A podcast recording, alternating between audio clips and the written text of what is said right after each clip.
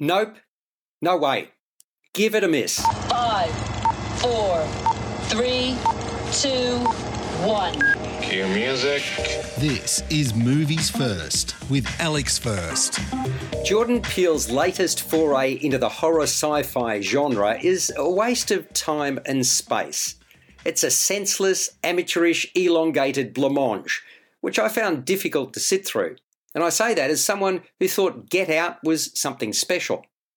O.J. Haywood, played by Daniel Kaluuya's father, Otis Sr., Keith David, dies in bizarre circumstances after he's just broken in a horse on his ranch outside Los Angeles. The incident involved appeared to come from the heavens and was precipitated by a strange stillness.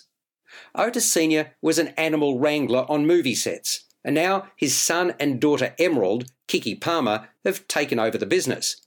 Mind you, OJ is not a big talker and certainly not a frontman, while Emerald is flighty. The financial challenges of maintaining the ranch have seen OJ sell off prized horses to the owner of a nearby family theme park, Ricky Jupe Park, Steven Yeun. Park is a former child star with a violent incident in his past that still haunts him. Now, a mysterious, malevolent force is continuing to threaten OJ and Emerald, one they can't run from as much as they try. It takes the form of a UFO that triggers massive wind, rain, and cascading torrents of blood. What the? Movies First with Alex First. The influence of master filmmaker Steven Spielberg and westerns is evident in Nope, but to me, the packaging doesn't work. Daniel Kaluuya, who I usually like, mumbles his way through the dialogue in an all but catatonic state.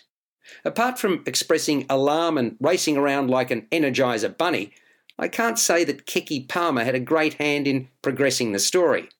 The vision of the UFA surely must be a joke, for it looks like a stingray with a vacuum cleaner underbelly. I thought Nope was uninspiring and dull, fundamentally lacking in interest or merit. So for me, it was a grave disappointment, all the more so because it went on for far too long. I entered the cinema with hope and anticipation and left deflated. Nope, nix, yet, nothing worth seeing here. Nope scores a 4 out of 10. You've been listening to Movies First with Alex First. Available at Apple Podcasts, Google Podcasts, Spotify, iHeartRadio, or your favorite podcast player. You can also stream on demand at Bytes.com. This has been another quality podcast production from Bytes.com.